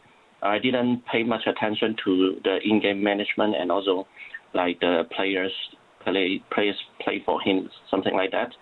And that's why I say you uh, have said something good. And uh, maybe finally, when we hire a new coach, we, we always talk about a system. Maybe you can give me a 101 lesson. What are we talking about when a new coach is hired? What systems do we referring to? Can you can you share a little bit about it? Yeah, so a, a, lot of times, so so the big the biggest systematic change that the Flames made this year was the way they play away from the puck in their own zone. So when they don't have the puck on their stick, um, last year and, and under Daryl Sutter for the last two and a half years, uh, they played. Uh, um, it, it was more of a. Uh, what what we've referred to it as kind of a man on man to a zone type switch, which is is essentially what it is. Um, there was a lot of chasing, uh, and not chasing in a bad way, but there was a lot of shadowing and a lot of chasing that went on, um, and marking that went on uh, under Daryl Sutter, where um, you had your own man in the uh, in the defensive zone, and you stuck with that man. Uh, whereas this is a little bit more uh, about switching and about staying in your area, uh, and that's been a little bit of an adjustment, but one that I think is has really started to. Um, that, that's really they, they've started to catch on and, and it really hasn't been all that much of an effort at all of late so or, or an issue of, uh, of late at all um, so that's that. That was the biggest systematic change. Um, they, they they've made a couple of other subtle things with some of the ways they try to go about generating offense in the offensive zone. Um, some of their shot selection, that stuff has changed as well. But the biggest systematic change is that change away from the puck in the uh, in the defensive zone. Oh, thank you. I noticed that too. I noticed that when they are in defending zone, they, they play their positioning, like not not not like chasing man on man. But sometimes I notice yeah. a big gap between the the defense player and the attacking player. You know, there there's a big empty gaps, so so the attacking player can shoot the puck, like doing the big slap shot, something like that. That's something that I, I'm I'm still not very comfortable. You know, seeing a big gap between the players. Do, do you know what I mean? Like well, no, they, and defense. The, and and gaps are something that they're still working on. Uh, that's that's an area okay. that I know that they feel that they can still get better at is is making it so they can take you know a lot of a lot of times James when we use the term uh, taking away time and space that's exactly what we're talking about is gaps and okay. that's that's an area that I do know that the Flames are you know they, they still think that they can uh, when they when they don't have the puck that's an area they feel like they can uh, still improve in. Okay. Thank you so much, Pat. Last one. Will the Flames get into the playoffs this year? Last question. Sure, because that's better for everybody. So I would like to see that. So I'm going to say yes. Okay. I'll call again. Okay, Pat. You have a good day and uh, keep keep up your good uh, podcasting. Podcasting. Thank you so much. James, Great to hear from you, my friend. Be well, hey? Be well. Okay, bye. James, all the way from Hong Kong. That's awesome. Always cool when you get somebody. You know, we've had a couple guys call from. Uh, we've had a few people actually uh, call from Australia before, Hong Kong. Uh, I know we've got a few listeners that are always dialed in Thailand.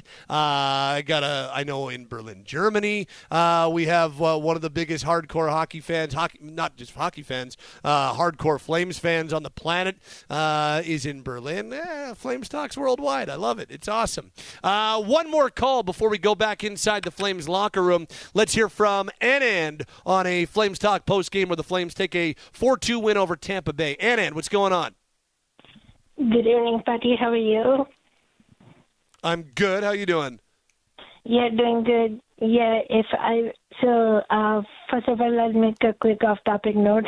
Uh, if I were to be, let's say, the hockey season was happened to um, be around July or August, I would probably uh, be in vacation. So I would be calling in from India. So I would be also considered one of your international fans. But I'm in Calgary now, so that's amazing. All right, uh, good. Where, where would you be? Uh, where would you be? Where would you be calling from in India? Uh, South India, Kerala. Okay. Okay. Cool. Yeah. All right. Uh, next point. Uh, yeah, win tonight. Uh, Connor Zary, um, Yegor, Sharangovich, AJ Greer. Those three players always keep impressing me, no matter what situation they are in. I just want to salute them or say thank you to them for their hard work and uh, momentum that they keep up during the game. Without the without them, it would be a totally different game or uh, game style. So amazing work by them. I have one question for you though. Uh, tonight, uh, what did you think of uh, Dillon Dubé? I checked his score sheets. Uh, he had zero shots, zero assists, zero points and then Ruzicka also took. Can you uh, do you have their ice time numbers with them and say compare them with uh, how did you think they played tonight? Um. So Dubé and who? Uh, Ruzicka. Oh, Ruzicka. Okay. Um, Dubé played 909. Ruzicka played 931. I actually thought, and and they they had when when Tampa turned the game from three nothing to three two. Um, Ryan, Ryan Huska did shorten his bench a little bit, so that line uh, saw their ice time trimmed back a little bit. Uh, but I actually thought that line with Ruzicka, Dubé, and Greer had themselves a really good night. Um, they spent a lot of time on the attack.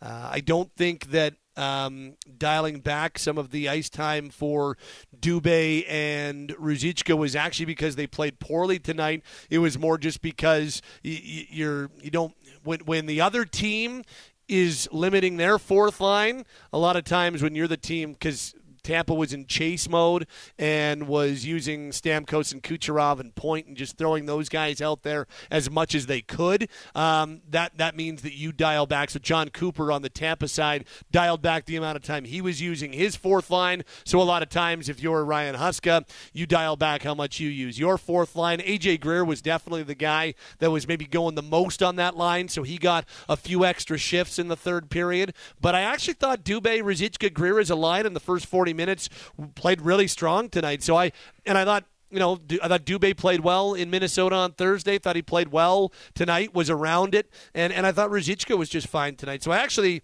uh, didn't mind that line or um, those two guys uh, that you're talking about specifically. I thought they all had pretty decent games. Yeah, definitely. Especially uh, the fourth line was uh, lethal. I think in the second period, uh, when they put a little bit uh, more offensive and pressure for Tampa Bay. So yeah, definitely. I have one question for you uh, regarding Huberdeau. I know he got a couple good chances or looks tonight with a couple of shots.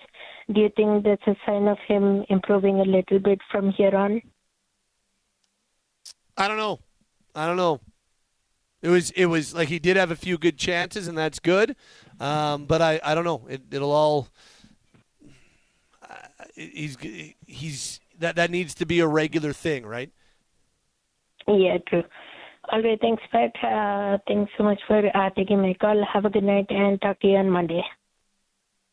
Okay, pal. Good to hear from you, man. At, uh, and and uh, we'll talk to you Monday. Uh, let's do this. The phone lines remain open at 403-240-4444. The text line remains open at 960-960. We'll get back to the phone lines and the text line as our Flames Talk post-game show continues on this Saturday night following a Flames 4-2 win over the Tampa Bay Lightning. But right now, let's head back inside the Flames locker room. Another goal from Connor Zary, his seventh goal of the season, and it was a big insurance goal late in the third period. Let's hear from Connor Zary post game following a 4 2 win over the Lightning tonight.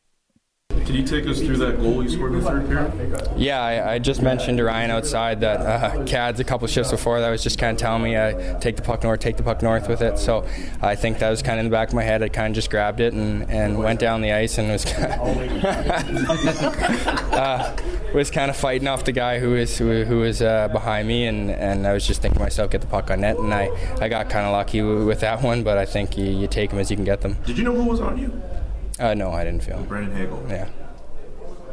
Were you comfortable with going ahead of uh, Weegar like this? Uh, no, I don't. I don't feel very comfortable. just but the comfort level in the game situations. So you, we've talked in the past just about you gaining confidence and, and, and kind of finding uh, new wrinkles to your game and feeling comfortable in trying some of that one-on-one stuff. Just, Yeah. Can you address that? Yeah, for sure. I think uh, just overall, like tonight, I, I didn't feel like I had my best game, but I think there's opportunities even even when you don't have it. Uh, you don't feel like you have your best game that night to, to kind of still do something right and, and do something positive every shift. So uh, I think that was kind of in the back of my head, just kind of if I made a mistake or, or I knew I kind of didn't have it, I think I just kind of bear down a little bit and, and, play a little better. But uh, I think overall, yeah, the confidence has been good. I think it's it's been easy with this group and, and, and it's been fun coming to the rink. And um, we've had some ups and downs, but I think uh, it's obviously nice when you win. But uh, definitely the confidence is, is high. Connor, is it reassuring when a veteran like Kadri is telling you to drive the net and, and you know go north instead of pass? Like, is it is it reassuring when you've got a guy like that in your ear telling you to use your skill set? Yeah, hundred percent. I've mentioned it lots before. I think he he's always got little things for me, and, and they're usually nothing nothing big. It's just little things that little details that make my game better and, and are going to make me a better player. So when you have someone that uh, like that on the bench in the dressing room, I think that's telling you those little things. It's, it helps a lot. How did that, how's that first ten minutes of the period, of the second period, feel from from the ice level? Because from up top, it looked like you guys were starting to build, starting to build, and it seemed like you didn't really give Tampa much of a chance to, to let the pressure off. Yeah, we, we talked about that after the game. It was probably one of our better periods of the season. I think we were just kind of rolling four lines and, and going at them in the offensive zone. We had a lot of movement. We had a lot of uh, a lot of puck movement, a lot of feet movement, and I think that's what makes teams successful when you can get hem teams in and, and roll roll your lines over and, and keep them keep them tired. And, and I think that's what worked for us in that second period, and that's why we were so successful. There have been a lot of exciting games ar- around here and around this team. You know, ups and downs, twists and turns. Is it nice just kind of have one where you just open up a lead, protected the lead, won the game, straightforward? Yeah, for sure. We, we always want to play with a lead, and, and you want to get that first one of the game, and, and you want to go into the third with a lead and, and be confident in, in yourself and in the team to, to kind of bear down and get that win. So I think that's a huge step for us. I know we kind of let off the gas a little bit to start the third, but to kind of just regroup and re- regather and, and find that win's big for us. You've accomplished a lot in your short time here, but you've never won a fan a trip to Vegas. Does that, does that bother you? Not gonna lie, that was the first thing I thought of when I saw that goal go in. I just saw them on the screen cheering, and, and I just saw the TV timeout, and, and then we went down and scored. I think uh, we like we like I just talked about. We had a really good second period, and, and we were able to lock things down in the third, and um, hopefully one day in in my career I can win someone a trip to Vegas. They, they should have felt pretty good when they saw it was Yegor out there, shouldn't they? The way Oh, things are going. yeah, hundred percent. He's he's been hot, and, and we have a lot of guys going right now, and, and a lot of guys contributing. But he's definitely one of those guys that that's finding the back of the net big time. There you go. Connor Zary post game following tonight's Flames 4 2 win over the Tampa Bay Lightning. He scored a big one. Um, he gave it a really nice individual effort. Um, fought off the Lightning forward who was chasing him. Went upstairs on Andrei Vasilevskiy. Really uh, another solid night for Connor Zary. That line uh, with him, Pospisil, and Kadri was really strong once again this evening too. So uh, good night from Connor Zary this evening as uh, he helps the Flames to a 4-2 victory this evening. Um, let's get to tonight's Player with Heart, brought to you by Heart Fit Clinic. You know who I really thought had a subtly strong game tonight was Noah Hanifin. Uh, had an assist in the win, played 24-25, which was the second most in the game, behind only Rasmus Andersson's 25-46. He had six shot attempts. Three of those shots got on net. I, I thought Noah Hanifin – had himself a really solid night and uh, just very steady, solid night. Was around it in a good way all night long. So I'm going to go Noah Hanifin, player with heart tonight. Brought to you by Heart Fit Clinic for heart fit assessments and proven treatments. Not available at your doctor's office. Visit heartfit.ca. The Flames will uh, finish off this homestand Monday when they take on the other Florida team. They took on the West Florida team tonight. They'll take on the uh, South Florida team on Monday when they take on the Panthers. Panthers. Our Flames Talk post-game show is available on Apple, Spotify, Google, Amazon, or wherever you get your podcasts. It's Pat Steinberg along with you on your Flames Talk post-game here on Sportsnet 960 The Fan. And tonight's game has been brought to you by Country Hills Toyota. Let's go uh, back inside the Flames locker room for a final time tonight. Let's hear from MacKenzie Weegar, named tonight's number one star. Another goal. He's up to a career high, tying eight goals on the season. Here's MacKenzie Weegar post-game after a 4-2 win over the Lightning. That's uh, got to feel extra good to score against that team. Yeah, I mean, it's satisfying for sure.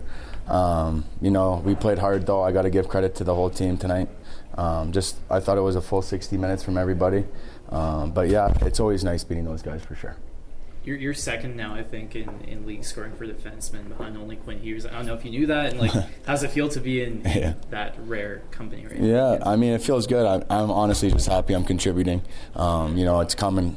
Um, you know, every game right now. I, I got to let it ride, I think, a little bit. But, um, you know, I've talked about this a lot with everybody here. I'm just trying to be a threat out there. And, um, you know, it's something that we've talked about, you know, with that whole D corps is getting our shots through. And, um, you know, it's been going for us. But, um, you know, it's nice that they're, they're going in and I'm, you know, one or a couple behind Quinn. Would you would you be fine if we kept talking about it with you all season then? If you yeah yeah please keep, keep talking. I, am a little superstitious, so just take me one on one, and just let's talk about it here. Last couple of games, uh, there's been some talk about uh, locking down a lead in the mm-hmm. third period, and you guys were able to do that, even though you knew that Tampa was finding another gear. Mm-hmm. How did you lock it down? Yeah, you know, I thought um, you know, they got they got a good power play. They obviously scored on the power play, and you know they got one there. But you know, even when it was three two there, I thought that you know the bench was calm. You know, and other nights I thought you know sometimes you could get a little frustrated. Other nights, um, but tonight we stayed calm. We stuck with it. Um, you know, Zar came up with a massive goal for us. Um, you know, that's that's huge for us. But we just stayed calm and composed on the bench. Um, you know that just like in other games, like I said, I think sometimes you can get a little frustrated or a little um, nervous with the puck when they start climbing back like that. His confidence is noticeable, even mm-hmm. taking your spot in the media. Yeah, wow, it's uh, we'll have to talk about that. Uh, we'll talk about that, but we'll keep the confidence with him. I love it. You know that he's having a great year, a great season for us. Um, he's a great kid in the locker room as well. We love having him, and the success is, is great to see from him right now. It's awesome. Is that second period sort of the template of how you guys think your team can play and should play all the time? Absolutely. I thought you know that was probably our best our best period of the year. Uh, I thought we were moving the puck quick. They were grinding the D down. The D were jumping up. Um, you know, we were breaking the puck out well. I thought we checked hard. We were on, you know, the good side of the puck. Um, you know, that was great to see from us. Hopefully, we can keep building on that. Um, you know, I'm sure we'll go over it and we'll show some great clips, um, some things that we need to improve on. But I thought that was a great, great period by our team. How fun is it when you have the green light to jump in the play as a defenseman? Like, like it does seem like you guys are looser as a D corps. Like, how fun yeah. is it when you've been given the green light? Yeah, it's great. You know, I think that was that's part of our skill set. I think we got a lot of capable D back there that are jumping up in the rush that can make plays. And when we're doing that, when we're playing like that, you know, we can build off that stuff. Our confidence are high. You know, we're making plays. We're feeling good. Um, the, the lines are rolling. It's it feels it feels good to get in there and, and contribute offensively. And I thought we did a great job shutting it down, shutting their big boys down. You guys got hyped up for a minute to win it. Go. Uh, I didn't even pay attention to that one tonight, but absolutely, I love getting somebody to Vegas. Uh, I sent somebody there last year, but I think Sharky did it this year for somebody. Absolutely, it's great to send somebody there. They're all pumped up, but I honestly didn't even know it was a minute to win it there. That's great, though. Does he know that he did that? I have no idea. uh, I saw it afterwards, but I, I, hope I'm sure he's going to go meet meet with them after the game. But um, yeah, he did. That's awesome. Yeah, I'm sure Sharky will go out and um, maybe we'll be there. I don't know if it, when they're going to go, but that's awesome. I love sending somebody to Vegas. Hopefully, they don't lose all their money or. Yeah, yeah. I hope they do great. Feel good to be rolling as the next team comes to town. Yeah, absolutely. I can't wait for that game. It'll be a fun one. There you go. That is MacKenzie Weegar post game following tonight's 4 2 win over Tampa. We've heard from MacKenzie Weegar. We've heard from Yegor Sharangovich. We've heard from Connor Zary. We've heard from head coach Ryan Huska. Plus, we were joined live by assistant coach Marc Savard and live by Blake Coleman. That's why you come to Flames Talk post game. You don't get that anywhere else following Flames games. And uh, we continue along on this Saturday night. Steinberg along with you. It's time to look ahead. Looking ahead, brought to you by Oncolytics Biotech fighting cancer by unleashing the power of the immune system. To learn more about how they use a patient's immune system to battle cancer, visit oncolyticsbiotech.com. And uh, that game that Randy Sportak just asked MacKenzie Weegar about is the game against his former team, the Florida Panthers. Now, he's already done this a couple times already, but still, it's the Panthers in here on Monday night for a 7:30 face-off right here on Sportsnet 960 The Fan. We'll be on the air at 6:30 with your Flames warm-up. It's on television on Sportsnet 1. Flames swept the two game season series between the uh, Panthers and themselves last year. They took a 5 4 shootout win in Florida and then won here a few days later 6 2 at the Scotiabank Saddledome. Overall, Calgary has dominated this head to head matchup over the last number of years 6 1 1 against the Panthers in their last eight meetings dating back to the 2018 19 season. So see if they can continue that success on Monday. Uh, and then uh, that wraps up a two game home homestand. Flames are then on the road for their final two games before Christmas. They're in Anaheim Thursday and then Los Angeles on Saturday. But next up, the Florida Panthers when we look ahead. Looking ahead, brought to you by Oncolytics Biotech, fighting cancer by unleashing the power of the immune system. To learn more about how they use a patient's immune system to battle cancer, visit oncolyticsbiotech.com. Back to the text line we go at 960 960. Flames win 4 2 over the Tampa Bay Lightning. Uh, what do we got here? Uh, lots of text still to get to here. Uh, this says you take the dub, but keep in mind Tampa, in all likelihood, is not overly excited about playing Calgary. It's not a benchmark game for them. It's for Calgary. I, it is for Calgary. I seriously doubt we saw the best Tampa effort tonight. It's hard for excellent teams to get excited about playing poor teams, teams they know they won't see in the playoffs. Calgary needs wins in their division if they have any hope of making the playoffs. And and and then it says, by the way, James was an excellent call. Loved his questions. Yeah, I mean the could there be something to that? Maybe. I, I thought Tampa looked very, very poor for far too long in this game. Kucherov looked disinterested. Uh, Stamkos was a non-factor. Then all of a sudden, in the third period, they amped it up a little bit and were much better. And so, yeah, th- there might be something to that but doesn't take away from the fact that the Flames also played well. You know, had, had, the Flames played this well and Tampa was on their game, it probably wouldn't have been three nothing in the second period, but Flames still played well, and that's just that's that's the that's how it goes in an 82 game season. Sometimes teams aren't on their game and the other team is. Sometimes both teams are, and you get a really good game and it goes right down to the wire. Uh, so, yeah, was Tampa on tonight? No, but the Flames were, and, and the Flames need to be. And so, whether Tampa was amped up or not, I don't think anybody's sitting here saying that this is a signature win for Calgary and proves anything. They needed a win. They needed to make a statement to themselves. They needed to be a team that could wrap up a third period lead. So, almost who they were playing was kind of immaterial to me tonight. They played well and they picked up a win that they really needed more than anything else. Um, this says if Connor Zary's in the top three of rookie scoring come April, will the Eastern U.S. media consider him on their Calder ballot? He's currently tied for third and only a single point behind second with way fewer games played. I hope so because I think he should be in the Calder Trophy conversation right now. He's one of the leading rookie scorers in the NHL. So to that text point, I don't know whether if the, the Eastern U.S. media, whether or not they will, but I hope so.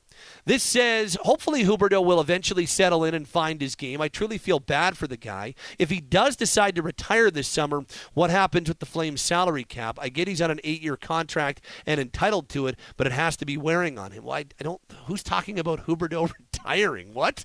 Um, that if if that were to happen, I almost feel silly, uh, kind of digni- not dignifying this, but talking about this. But if he were to decide to retire, then his contract would come off the cap and it wouldn't exist anymore. Um, but uh, I don't think he's retiring, and I don't think that is um, something that is is realistically going to happen. Um, this couple more uh, big fans of James call James's call from Hong Kong. This says Pat really hoping for a turnaround for Huberdeau, but wondering what your thoughts are about the idea of a trade for a player with a similar bad contract. I can't think of anyone offhand, but maybe someone comes to mind for you. It might give both players a refresh opportunity on different teams. I, I don't know if there is a contract quite like Huberdeau's right now that you could move. I know a lot of people point to Johnny Gaudreau's contract in Columbus, but remember Gaudreau's one year fewer and is about what seven hundred and fifty thousand dollars less. So I don't even know how feasible that would be if there was even a desire for either player to do that. And remember, Jonathan also has a full no move clause on his deal, so can block anything from happening if he wanted to. Uh, this from Neil in the Northeast. I think there might be a situation down the road where Zary becomes a top line NHL center. Maybe he could spark Huberdeau and help him out of his funk. I'm not necessarily saying that'll happen this season, as it's a big step to take, but fact is he fixed what was a slow start for Kadri. I'd like to see Zary on a first line regardless. What are your thoughts? Hey, sure, at some point, yeah. Uh, I, and I don't know. I mean, I'm curious if long term the Flames see him as a winger or a center. Right now, he's been having a lot of success as as a left winger on Kadri's line, but I'm curious if down the road he has played center before, if that's something that they look at doing. For sure, I'm curious about that. Um, this says at 960 960 um, Actually, that's about that's about all we got. Uh, this says doesn't make sense not to start Vladar on Monday. Well, but your number one's back, and when your number one's back and has been out for two weeks, you go back to him. So I think they're going to go Markstrom on Monday, but maybe they. I mean, maybe they could think about doing it. But Markstrom is still this team's number one, and when everybody's healthy, Vladar is the two. So even if he had won this game and Markstrom was was healthy and there was no injury concerns, and it was just Markstrom and Vladar, and they decided to go Vladar tonight, he would have played well, and they would have gone to Vladar on Monday. So, uh, rather, Markstrom on Monday. So I, I, think they'll go Markstrom on Monday. Um, but especially because he's been out for two weeks and is ready to return, I think they'll go Markstrom on Monday. Great stuff on the text line tonight, and uh, let's get back to the phone lines. Three more calls before we wrap things up on this Saturday following a 4 2 win over Tampa Bay, starting with Don. What's up, Don? Oh, want. Uh, it was uh, good. I probably having tuned in at different times and seen them behind or and chasing or something kind of made me want to wait. It was a pleasure to see that they were ahead at the uh, intermission. Um, so this was it the second period or was the first period played pretty good by them uh, this evening? Both, but the second period was the one that was was really one sided. Well, that's great. Well, I know, and in Connor's goal, uh, I play water polo. I liken it to a guy leaning with his chest and his elbows on my back, and I'm taking the ball to the net. Yeah, you don't get your best shot, but you score, and you got all that pressure, and that's that's carrying the team on your back, and that really, I think, broke the back for Tampa. And they're professionals; they come here to play. And if you're going to make excuses for them, then uh, you don't understand sport. They're supposed to be to show up every night, and I don't think Stamkos is thinking, "Oh, it's Calgary." I think he's coming here to win, and if he can uh, bury us, he'll bury us as good as he can. Uh, they had a lot of time to get to uh, him with that shot. I think uh, you know he's got pulled the puck down from up high, and then. Uh, he puts it down, and I think everyone's just watching, and so that wasn't a great moment. They pulled the goalie, and it seemed like they were able to run uh, roughshod with the Flames. So I think that's something they're going to have to work on because it was pretty nerve-wracking that the Flames weren't able to do much. And then the guys that want to skate and take the puck a little further and make a good shot and just curl the puck into the net like a curling rock instead of just taking a little slap at it and hoping to go in. So I hope they can fix that. But uh, you know, this is the way I want to see them play. Play with a lead. There's no no reason why they can't, and uh, it was enjoyable. And a great broadcast. James, uh, as sophisticated as, as uh, along the, a lot of the Hong Kongers are very, very smart, astute people. And uh, so it's been a great show. I caught George earlier, and uh, it's been a great talk show. And uh, well done again, Pat. And you have yourself a great evening. Good to hear from you, Don. You as well, pal. Take care. Bye bye. You too, Don. Thank you, man. Uh, let's say hello to Darren. What's going on, Darren? Hey, Pat. How you doing tonight? I'm good, man. How are you? Very good. Sorry for asking the obvious question. Hey, we've gone global. We're up in Beaverlodge, Alberta. Not quite Hong Kong. Oh, but, now we're uh, really global tonight. yeah. We're up in Beaverlodge. Yeah. Let's rock. We're long time, first time, Pat. Hey, man, people are saying, "Oh my gosh, Tampa, not you know they don't care about Calgary. You know they didn't show up and they just gave us a victory." Good lord, guys, we lost to Chicago last year, and all these loser teams. We couldn't beat anybody. My son and I were at the game at Edmonton last night, or sorry, on Thursday night, and uh, there was four Hall of Fame Tampa Bay players, in my view, that were on that ice, and uh, we were right up front on the glass for the warm up, and like, holy crap, look at these guys! Stamkos four goals, Vasilevskiy, un- like unbelievable. Like, guys, that was a big win. Let's take it. Great effort. Pat, question for you: Can we finally get an identity in Calgary? So when we had Darryl, you know, we're hard working, digging team, great philosophy, offensive, defensive philosophy is good. Can we get something going with this new organization, not just coaching wise, but organization wise? Can we be a, you know, the the Broad Street Bullies or the tough guys from Boston to play? Can we get something in Calgary that represents the city and the organization? Um, I mean, I think that they are. I, I think that they are um, working on that. I think that that is something that they are attempting to do this season. Um, so, I, I, I guess the answer would be yeah. They, they I guess they can. They're they're they're they're trying to start to form an identity for themselves anyway. Okay, because like it doesn't seem that complicated. I coach sports. We have an identity on uh, for my team that I coach. Things are good. We know what we're doing. The school has an identity. Like I just feel like the team is out there, kind of just finding its way. I just wish we could find that north star and get Iggy and Connie and the boys just pointing us in the right direction.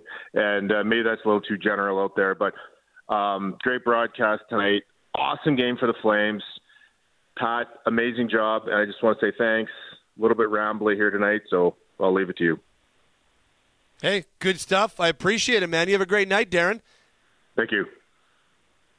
And uh, in fact, that's going to wrap us up on the phone lines as uh, our last call dropped off. So that'll do it on the phone lines tonight. Great stuff at 403 240 4444. We'll do it all over again on Monday night when the Flames take on the Florida Panthers. Uh, it's time for our final summary as we start to wrap things up on this Saturday night. Uh, no scoring in period number one, but I will say Flames played well in that first period and they started to build, and that uh, building ended up helping them in the second period because uh, they used those building blocks and kind of took the game over in that middle frame with a great period, starting with AJ Greer uh, opening the scoring at 2:30 of the first period. Greer's fifth from Rasmus Andersson and Noah Hanifin to make it one nothing. Then at 6:17, MacKenzie Weegar makes it two nothing. Weegar's eighth from Andrew Mangiapane and Blake Coleman at 6:17. 43 seconds after that, the eventual game winner from who else? Yegor Sharangovich extends his goal scoring streak to five five games with his 11th of the season. Sharangovich from Jordan Oesterle and Elias Lindholm at the seven minute mark, and it was 3 0 Calgary after 40 minutes of play. Now, Tampa pushed back in the third, for sure they did, and they score a couple in the early stages of the final frame. Brayden Point gets them on the board. The Calgary kid gets his 14th of the season. Point from Nikita Kucherov at 410. And then Steven Stamkos scores exactly 90 seconds later to make it 3 2. It's a power play goal from Stamkos, his 15th of the year from Kucherov and Victor Hedman at 540. And all of a sudden, Tampa's got a ton of life down by one, 3 2. Dan Vladar makes a couple of big stops in the next four or five minutes to make sure the game doesn't doesn't get tied. And then 11:42, some big insurance um, from Connor Zary to get the Flames back out in front by two. Zary scores his seventh of the year from Oesterle at 11:42 to make it 4-2, which would end up being your final score. Final shots 33-26 in favor of the Lightning. Flames finish the game 0 for 1 on the power play. Tampa Bay 1 for 1 with the man advantage this evening. Your three stars in the building tonight: number three Yegor Sharangovich, number two Blake Coleman, and number one MacKenzie Weegar. With the win, Flames improved to 12. 14 and 5. They're back in action Monday at home to Florida. Well, Tampa drops to 14 13 and 5. They're back in action Tuesday at home to St. Louis. That is your final summary. And now for everyone involved in Flames hockey tonight, for our broadcast crew of Derek Wills and Meghan Mikkelson, for our on-site engineers Tim Khalil and Matt Jakusko, for our reporter George Russick, and for our outstanding producer Azam Ali Nanji. My name is Pat Steinberg. That'll start to wrap us up on our Flames Talk post-game show, which is available on Apple, Spotify, Google, Amazon, or wherever you get your podcasts. Yes, next up for the Flames is Monday night. It's the Florida Panthers. 7:30 face-off, 6:30 warm-up right here on Sportsnet 960 The Fan. Have yourself a wonderful rest of your weekend. We'll talk to you Monday on Flames Talk. Final score from the Scotiabank Saddledome tonight. Flames win 4-2 over the Tampa Bay Lightning. This has been your Flames Talk post-game show available wherever you get your podcasts and this has been Calgary Flames hockey on Sportsnet 960 The Fan.